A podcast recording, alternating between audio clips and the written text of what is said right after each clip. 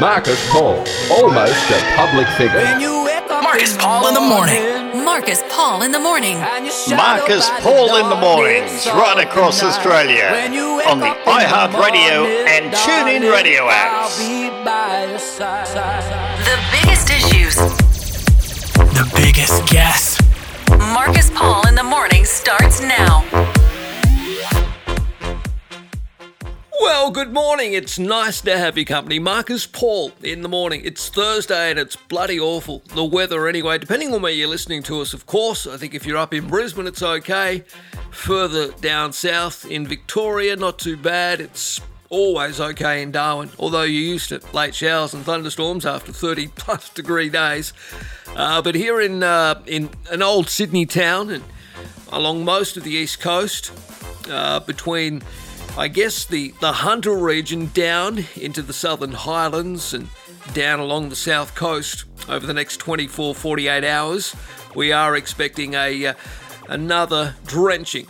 You know, hundreds of millimetres of rain, uh, even more in some cases, or a couple of hundred anyway. Uh, let's hope the Bureau have got it wrong, and let's hope that people who've been affected by these bloody flood events over the last six weeks don't cop it yet again. But I saw last night on the television news, unfortunately, uh, residents in areas in Sydney's west again are starting to pack up. I mean, they're only just finishing cleaning up and putting stuff back since the last big rain event. I wish them all the best, and I hope, I hope that the uh, the rivers don't flood I hope the dam wall at Warragamba doesn't need to be reopened again, and that'll cause further issues, of course, further, you know, up around the Hawkesbury area and Richmond and Windsor, and we don't want that bridge to go under again, all the rest of it. Anyway, the weather is awful at the moment, and when's it all going to end? When, and what's causing it? Uh, many questions still need to be asked, I think. All right, uh, the latest news, we'll keep you up to date with that this morning, of course, thanks to Air News as we always do. I'll, I'll give you some bite sized chunks of info, of some uh, political stories. Next, though, I'm going to go into a little detail about the latest from Jordan Shanks, aka Friendly Jordies. You know, Jordan has dropped another big video this week, a bombshell that included allegations backed up by evidence that can be corroborated about, well, some more sexual exploits in the halls of power in Canberra, and yet no one in the mainstream media is dare go anywhere near it. No one has touched it. No one wants to know about it. You know, it uh, it includes current and former serving MPs, and the allegations are that gay sex workers. I'm not making this up. You can't. The gay sex workers were brought into uh, Parliament House, and that you know sexual romps or liaisons were undertaken in places including the bloody parliamentary prayer room. Can you believe that? Anyway, uh, Jordan's done a video which YouTube apparently took down, uh, certainly in Australia, yesterday. Um, that's only because apparently there's been a defamation uh, warning. Um, anyway, we don't know from who, who the complaint is, or the complainant, or, or what exactly is the nature of the complaint, apart from the fact that YouTube have taken it down. Why? What? What happened to free speech? Could it be that we're just, you know, days literally away from uh, the Scott uh, the Scott Morrison announcement of a uh, an election date? I still think it's going to be the 22nd of next month. Anyway, all that coming up and more. Marcus Paul in the morning. It's great to have you company on this Thursday. It is the 7th day of April. All right, Thursday morning. Let's get into it. The juicy stuff first, I think. And our mate Jordan Shanks, aka Friendly Jordies, released a bombshell video earlier this week which made allegations about gay sex in the prayer room at Parliament House. Uh, now, it has apparently been deleted. Well, it certainly has. You can't find it on YouTube. The tech giant taking it down over a defamation complaint. Now, the video making allegations about gay sex acts in the prayer room was removed, although we don't know who the complainant was. Now, Jordan made a series of claims about the acts in Canberra's corridors of power in a clip published earlier this week. The prayer room, which shot, I think, straight to number one, the hashtag anyway, in the Twitterverse. The clip was removed by YouTube altogether yesterday afternoon, replaced with a simple message. This content is not available on this country domain due to a defamation complaint. Now, Jordan claimed that he'd been censored by the tech giant, but it's understood a formal complaint has indeed been made on the grounds the contents of the video were both false and defamatory. The specifics of the complaint and the complainant are unknown to us. It's extremely wrong to have a public interest story censored right before an election. We will be taking action, an update coming soon. That's what Jordan had to say yesterday on social media. Now, independent New South Wales State MP and good mate of the program, Helen Dalton, retweeted the YouTube star's post, as have we. The video is still up on my Facebook page. Helen said, I wonder how easy it is for ordinary members of the public to get YouTube to delete videos about them. Well, I think it's a very valid point. And not only making a valid point is Helen Dalton, but also Michael West from Michael West Media. He wrote just 24 hours ago, again, two days on from some blistering claims about LNP operators within the halls of power. There's deafening silence, not a word from the corporate media and the national broadcasters. Despite the creeping visions now planted in so many brains, despite the high public interest in this story, allegations of senior Liberal Party figures cavorting in the Parliament prayer room with prostitutes. I mean, it's, it's enough, in my mind, to send newspaper editors into a frenzy and certainly should be, if it's backed up by evidence, which it appears to be, splashed across every front page of each newspaper in the country. But it hasn't been. A little like the Peter Dutton allegations made by Jordan just a couple of months ago. Anyway, allegations sourced, this time from a document an investigation by the government aligned law firm Sparke Helmore, and it also includes another raid by the police on a whistleblower. But yet, still silence from the corporate media. The document from the law firm Sparke Helmore was leaked to Jordan Shanks, who published it and produced a compelling YouTube video on the scandal, which had clearly been vetted by lawyers. Now, this wasn't a whisper from an anonymous source, says Michael West. No dodgy drop by a politician's media advisor either. It was a verifiable document.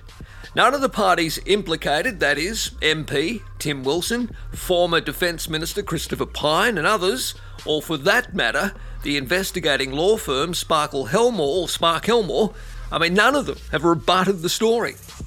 Questions have been put by Shanks to the Department of Finance and the various players involved.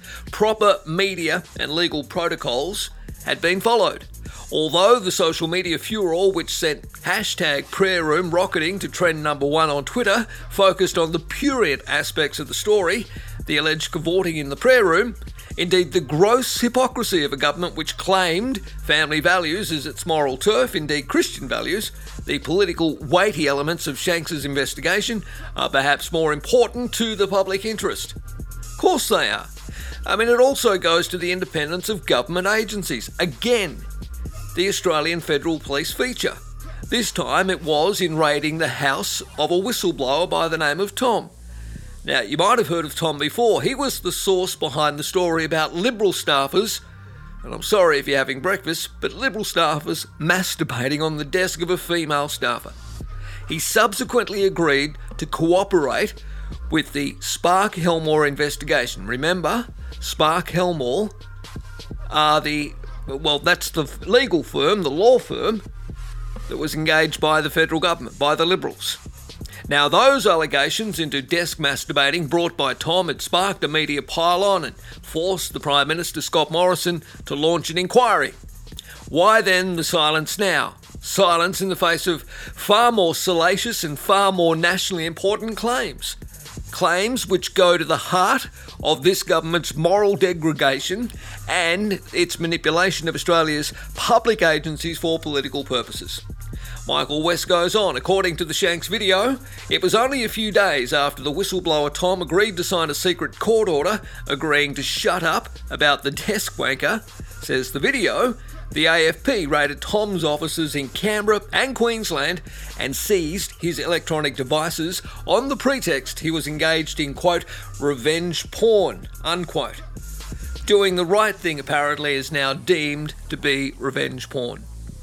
Yet another persecution of a whistleblower, yet another attempted cover up. It was only last year that Jordan and his producer, Kristo Langker, had been wrongfully, embarrassingly, you know, mixed up with the former Deputy Premier of New South Wales, John Barilaro.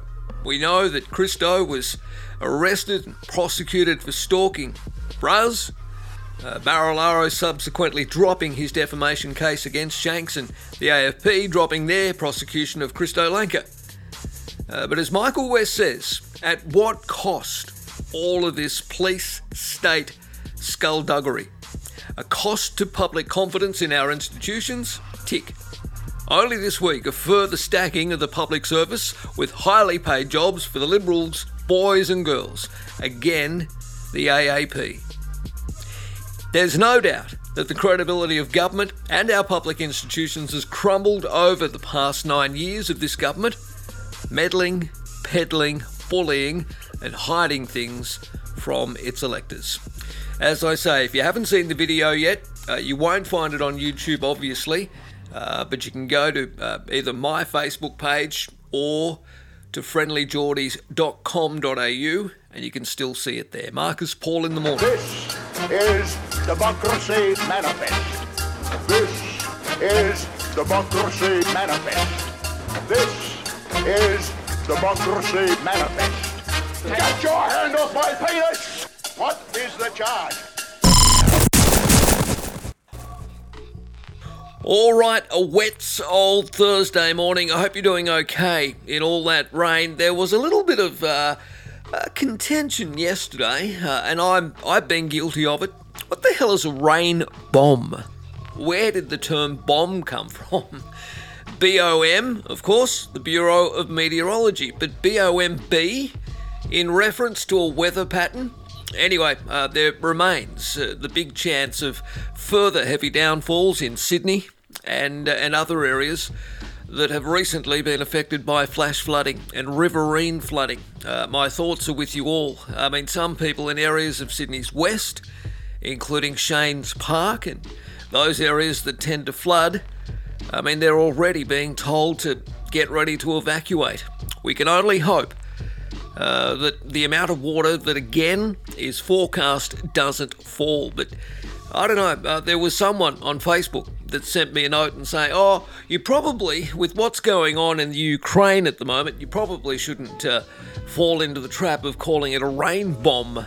Yeah, they're probably right.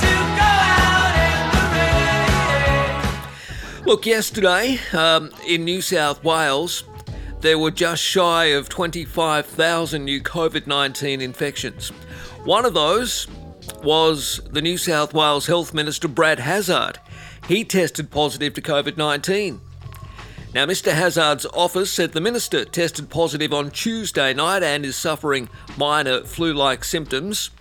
In the statement, it reads Mr. Hazzard is in isolation.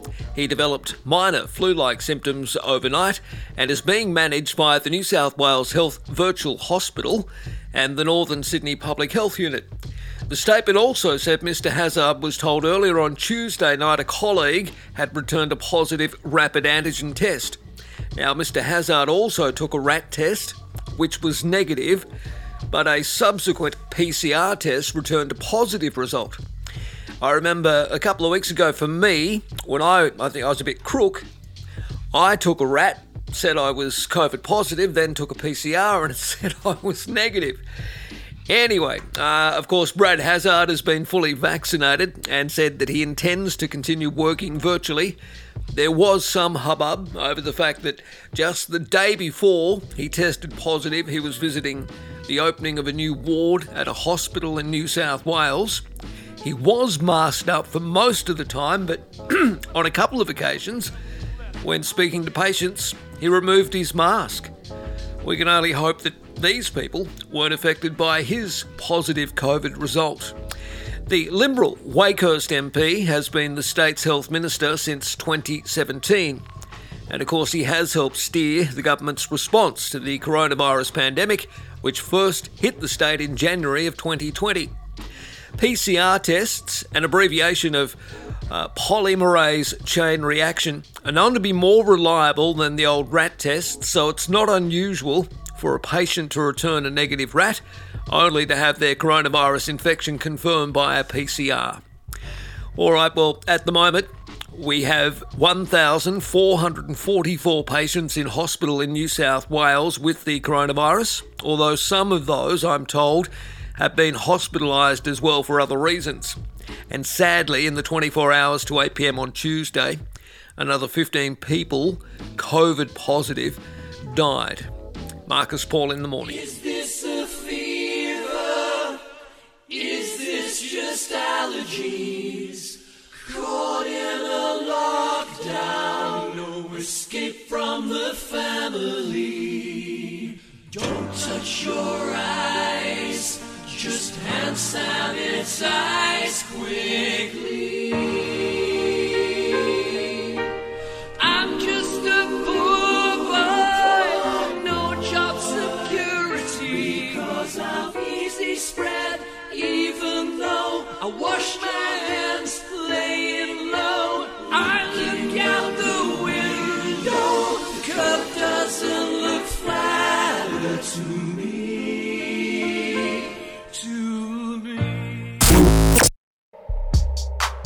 Welcome back. Marcus Paul in the morning. Well, they're calling it the Autumn of Anarchy, with transport and health unions vowing we're not to stop striking ahead of the New South Wales state election.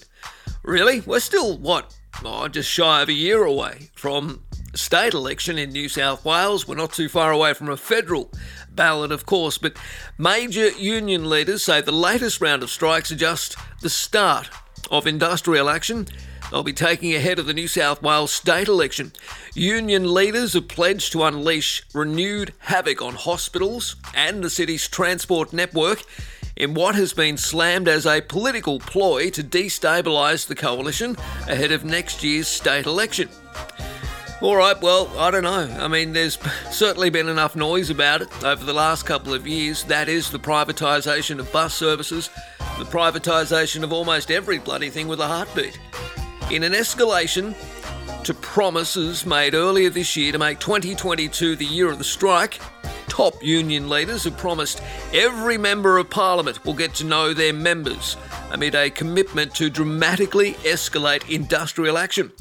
It all comes ahead of the unprecedented in scale strike of health workers today, as well as a 24 hour shutdown of New South Wales's bus network on Monday amid ongoing pay disputes between unions and Dominic Perrottet's government.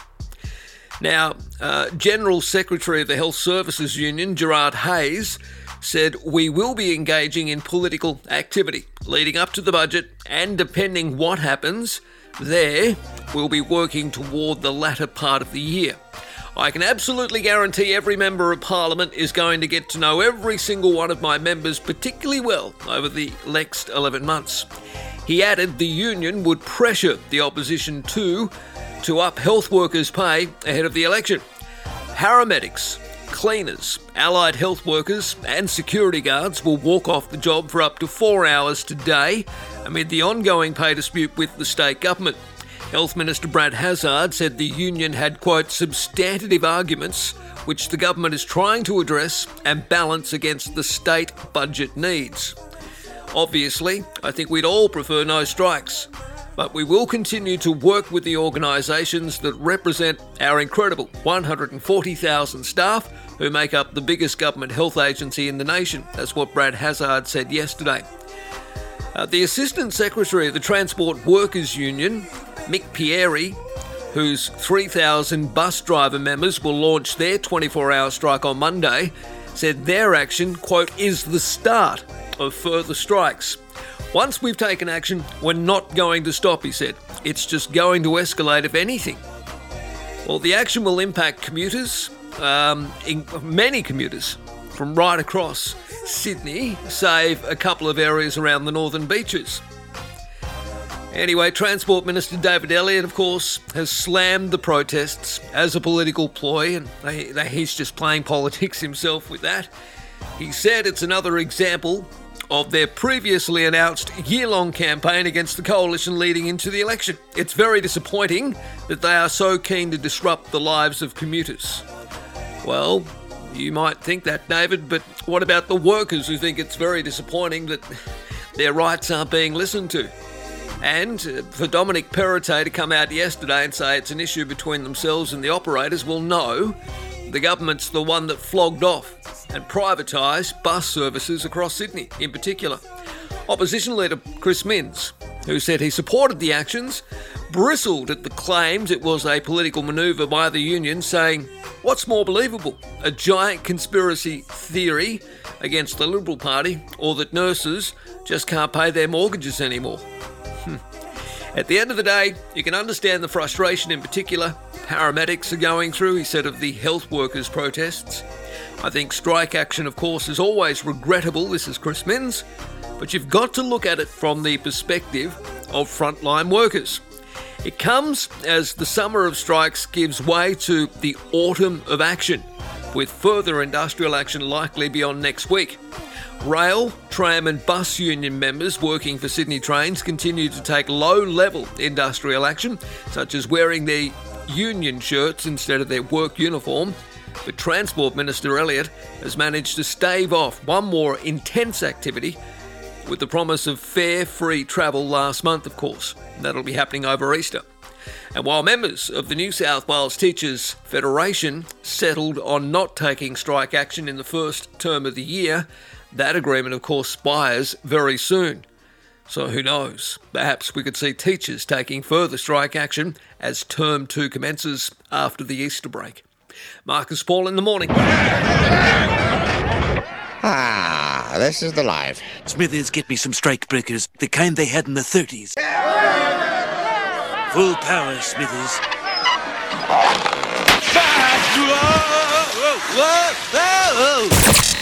Yeah, Marcus Paul in the morning. Nice to have your company on this Thursday. Uh, Bite sized chunks of news in between some great music, and of course, we'll keep you updated on any of the happenings this morning via our good friends at Air News.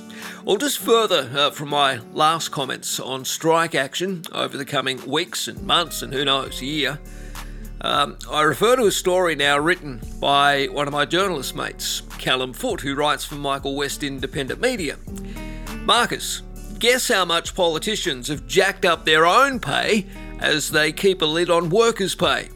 As wages stagnate, prices escalate, and strike action looms, Callum, check to see how the coalition's seminal principle is faring. That is, this principle of a fair go for those that have a go, quote unquote. Well, guess whose wages have risen 12%? And guess whose wages have shot up 34%? In one corner, people who deal with some of the most stressful situations in which a human can be subjected, they come face to face with death every day. These people are our healthcare workers, and they have to fight for every extra dollar that they earn. In the other corner, some folks who work hard in their own way but without getting their hands dirty, they are our politicians and they have a nice, separate, genteel system of delivering themselves a pay rise. No fighting required there. The New South Wales Government, as we know, is facing pressure from nurses, paramedics, and other healthcare workers to remove the public service salary cap and increase their wages. According to union demands, it is up to the New South Wales Parliament to remove the public service pay cap in order for health workers' wages to rise. Last week, Thousands of nurses, as you know, descended on Sydney CBD as a dispute with the New South Wales government over conditions intensified. New South Wales Health successfully applied to ban the strike at the Industrial Relations Commission. Over the past 14 years, the average wage in Australia has grown by 12%. That's according to the Australian Parliamentary Library. In that same time, the base rate for a New South Wales politician has grown by 34%. Yep.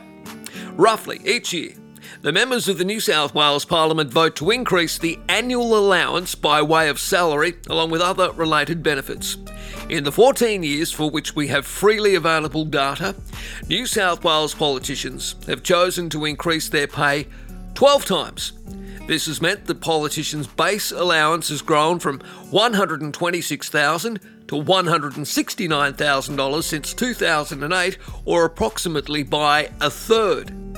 In that same time, the average Australian's pay has only increased by 12%, from 58,000 to 65,000. This puts the ratio between the New South Wales Parliament base rate and the average Australian rate up from 2.1 in 2008 to 2.6 today.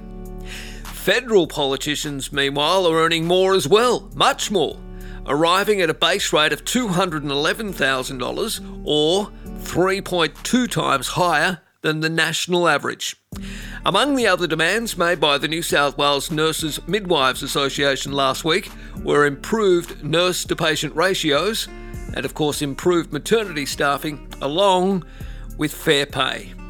And I think they deserve a pay rise. Marcus Paul in the morning. Yeah, Marcus Paul in the morning, live on starterfm.com.au, on, of course, your favourite streaming app, be it iHeartRadio, TuneIn, or elsewhere, and of course, daily via our Prawncast podcast. It's good to have your company. If you want to make uh, contact, do it via the Facebook page. Send me a direct message that way, like many of you do, or send me an email, marcus.paul at starterfm.com.au. Well, the New South Wales Premier Dominic Perrottet has unloaded on the Liberal Party over that pre selection failure. The abject failure of the Liberal Party's New South Wales division to pre select candidates sooner will make it more difficult to win or hold crucial seats. And that's a warning that comes from New South Wales Premier Dominic Perrottet. There we go. He sensationally made this declaration just yesterday. Mr. Perrottet unloaded on his own party's administrative wing for failing to pre select candidates in must win federal seats, describing the factional impasse as an absolute debacle. It's an abject failure of the division not to be in a position whereby there are candidates that the members of the public here in New South Wales can vote for if they want to support a Liberal candidate at the next election. He told ABC Radio yesterday the Premier did not blame the Prime Minister Scott Morrison for the impasse, which prevented candidates being selected. However, multiple, uh, multiple Liberal sources involved in selecting candidates have repeatedly blamed Scott Morrison's right hand man for the delay. They have previously accused Immigration Minister Alex Hawke who represents the PM on the Liberal Party state executive, of refusing to attend nomination review committee meetings, which are required to vet candidates ahead of selection. Candidates in 12 New South Wales seats have finally been confirmed after the Prime Minister saw off that legal challenge to their validity, as we know. But Dominic Perrottet said this delay could hurt the party's election chances. It's less than ideal to not give candidates an opportunity to be on the ground campaigning in local areas. The election is going to get called any day now, and we only finally have candidates in many states being endorsed. It's not much lead up time. That's according to the New South Wales Premier. Uh, Mr. Perrottet also said the government would make affordable flood insurance a priority as it works to rebuild devastated Lismore it's been six weeks now. We've had a second flood event. There's a lot of pain on the ground, but there's also a lot of progress. The cleanup is well underway, said Mr. Perrottet. The devastation is significant, but the spirits are high, and I think that's because progress is being made. Well, in the long term, with the rebuild, we need to make sure our communities come back stronger than they were before. That's going to be a challenge and it needs to be done the right way. Of course, Mr. Perrottet again making Lismore almost his second home. He was uh, there with former Police Commissioner Mick Fuller and Professor Mary O'Kane. Of course, those two are leading the government's inquiry into flood management and prevention. Now, Mr. Perrottet also took a swipe at Prime Minister Scott Morrison, saying he was not getting the best advice on flood management and funding after ScoMo said he would only provide funding for communities that have been impacted by a 1 in 500 year flood. well, I'm sorry. Uh, aren't we having those every couple of weeks now? Anyway, uh, that's just a little uh, politics of the last 24 hours, just on uh, the New South Wales flood response. Uh, well done to Walt Secord and those in the New South Wales opposition absolutely piling on. Uh, and he looked like a deer in the headlights, Stuart Ayres. Uh, he and the Emergency Services Minister were copping a grilling yesterday at the uh, parliamentary budget uh, hearings in New South Wales, in Sydney on Macquarie Street. And I think some very important questions were asked. And I, for one, uh, and I don't understand why, but you know, Stuart Ayres at the moment to me is coming off as extremely arrogant, uh, non caring almost. Anyway, well done to Walt and the team for giving them the grilling that they deserve. Let's hope they improve. Um, the way floods, I mean, I know we've got this inquiry ongoing and, and that's fine, but sometimes I worry about these inquiries uh, that, you know, the inquisitors are handpicked by governments. You know, why couldn't we make it far more independent? Anyway, that's my say on it. Marcus Paul in the morning. Nice to have you come. Yeah, Marcus Paul in the morning. Well, while petrol prices continue to stabilise and, and go down, thank goodness, um, because, of course, of the halving of the fuel excise by the federal government in their election promise. Okay, one tick, that's good.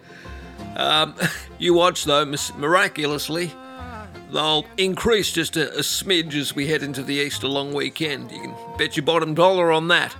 Anyway, but petrol prices overall are coming down, which is good news. That'll help with the cost of living.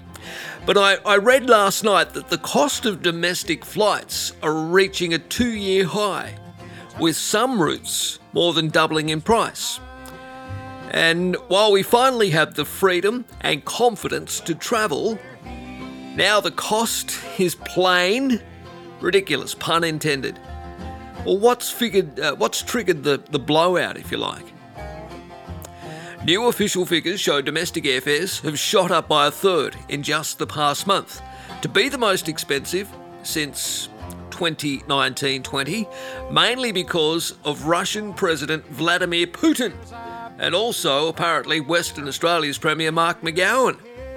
Data from the federal government's Bureau of Infrastructure and Transport Research Economics shows a 32% jump in March compared to February for the cheapest tickets. They haven't been this high, as I said, since uh, late 2019 into 2020. Sydney to the Sunshine Coast and return. The cheapest used to be earlier this year 127 bucks. They've increased by 220%, $279 now. To the Goldie in return. So into Coolangatta, the cheapest in February was $90.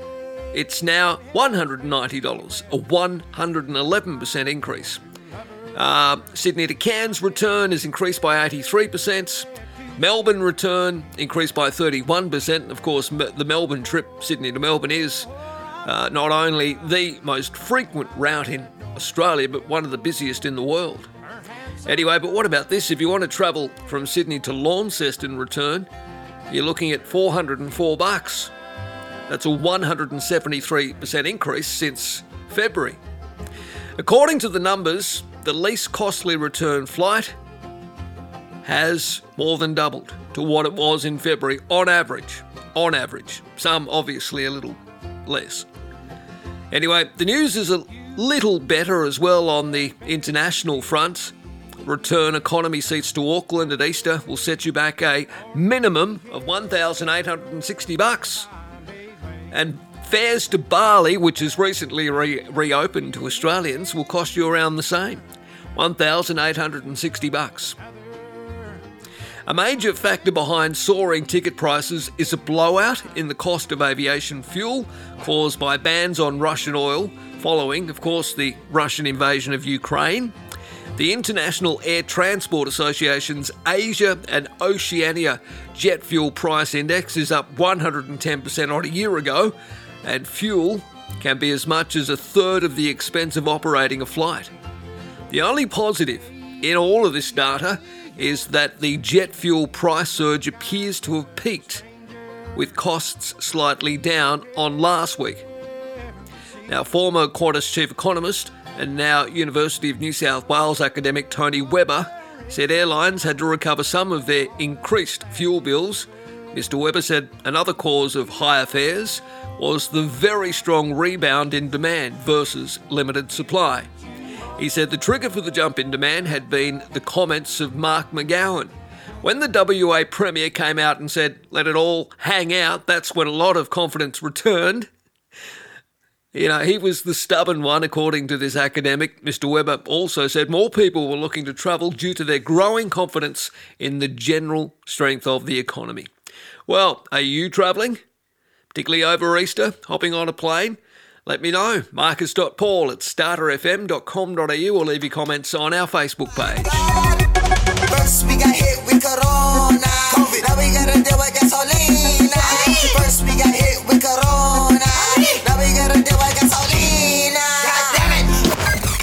Alrighty, if you would like to sponsor the program, you can drop me an email, marcus.paul at starterfm.com.au. Uh, it was great catching up with uh, Greg Urand just yesterday, one of uh, my sponsors. Uh, and uh, we had a good old chat about the business uh, of which he is a part of, helping other businesses. The Alternative Board. It was a good chat.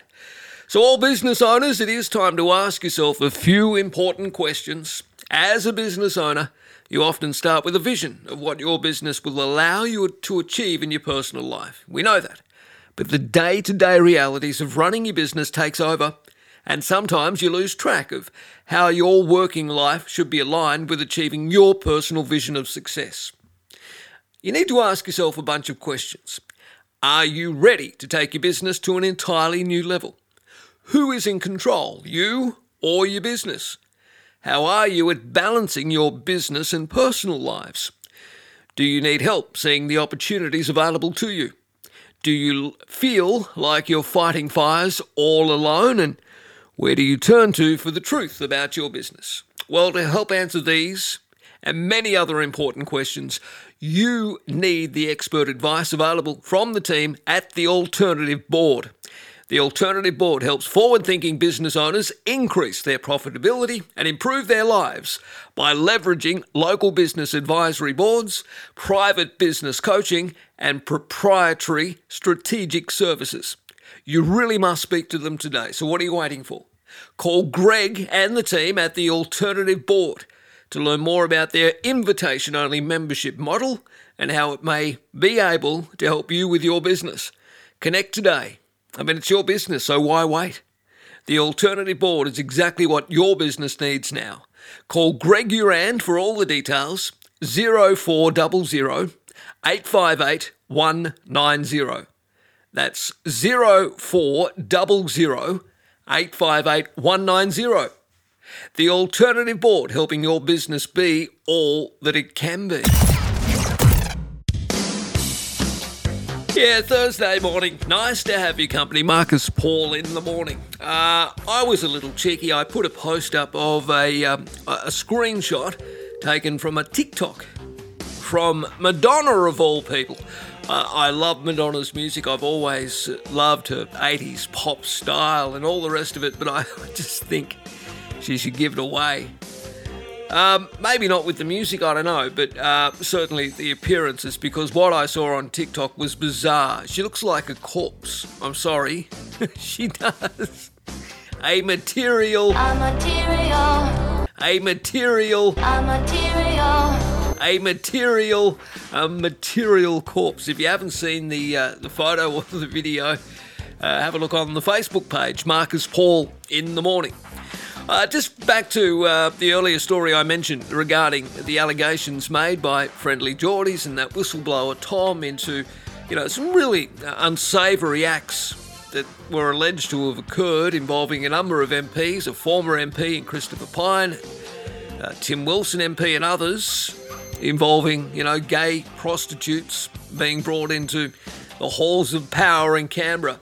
I mean, Australians do deserve to know Sai sent me this. Australians deserve to know. Did the Australian Federal Police raid a whistleblower's home under false pretences, use domestic violence laws to justify the raid, take instruction from the Liberal National Party to seize and cover up damaging information, and did they intimidate and traumatise their neurodivergent daughter while she was home alone? Yeah, well, these are some important questions, and you're right, Si, they do need to be answered. But will they be before the election? I wouldn't bet the house on it.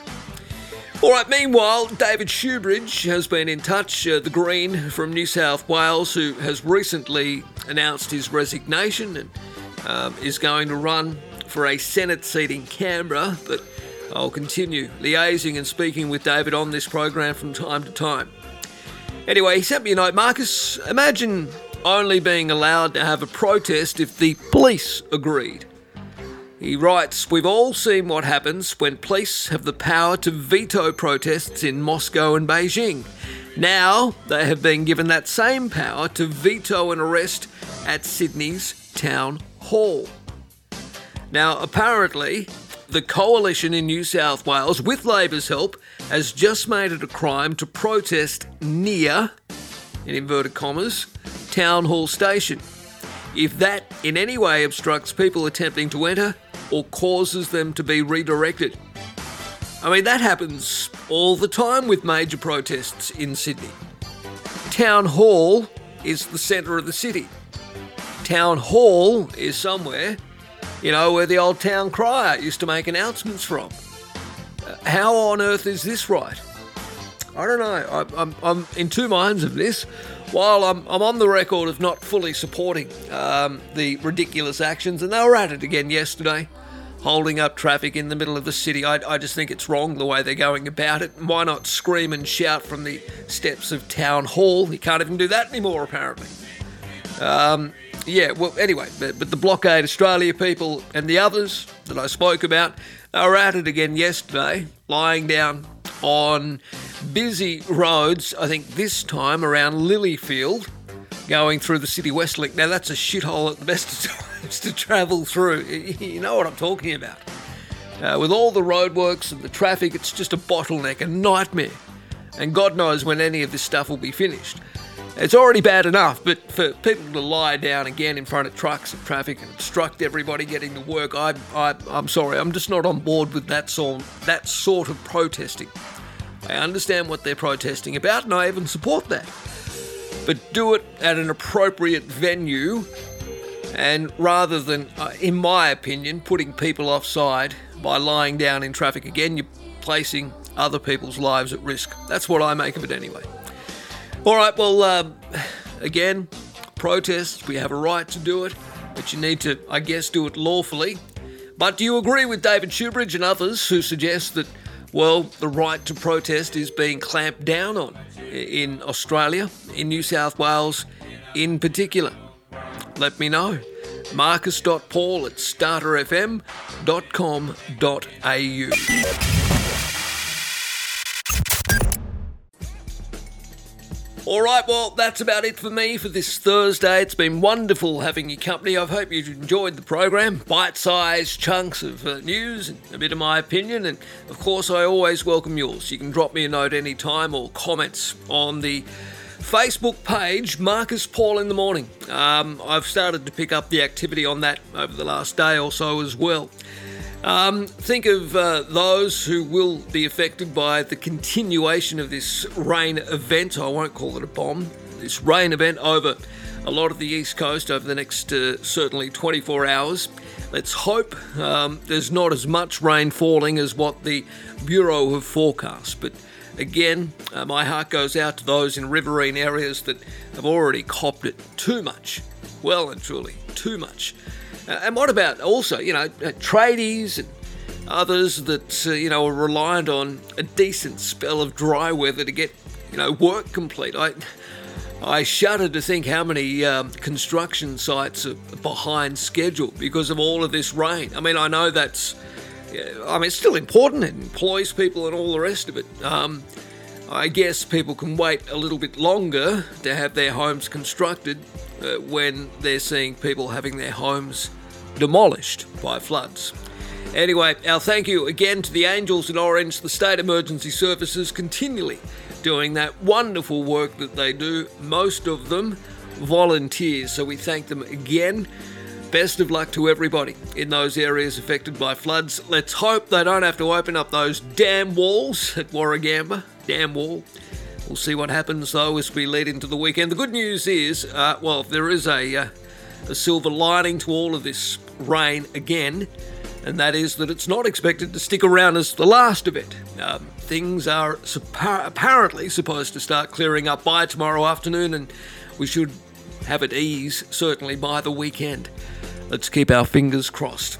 All right, we'll be back tomorrow between 7 and 9 on starterfm.com.au on your favourite uh, streaming app, iHeartRadio, uh, TuneIn, and the like, and of course the Prawncast. That'll be dropping each day a little later in the afternoon, so you can listen back to the program. And please, as always, feel free to share it on your socials.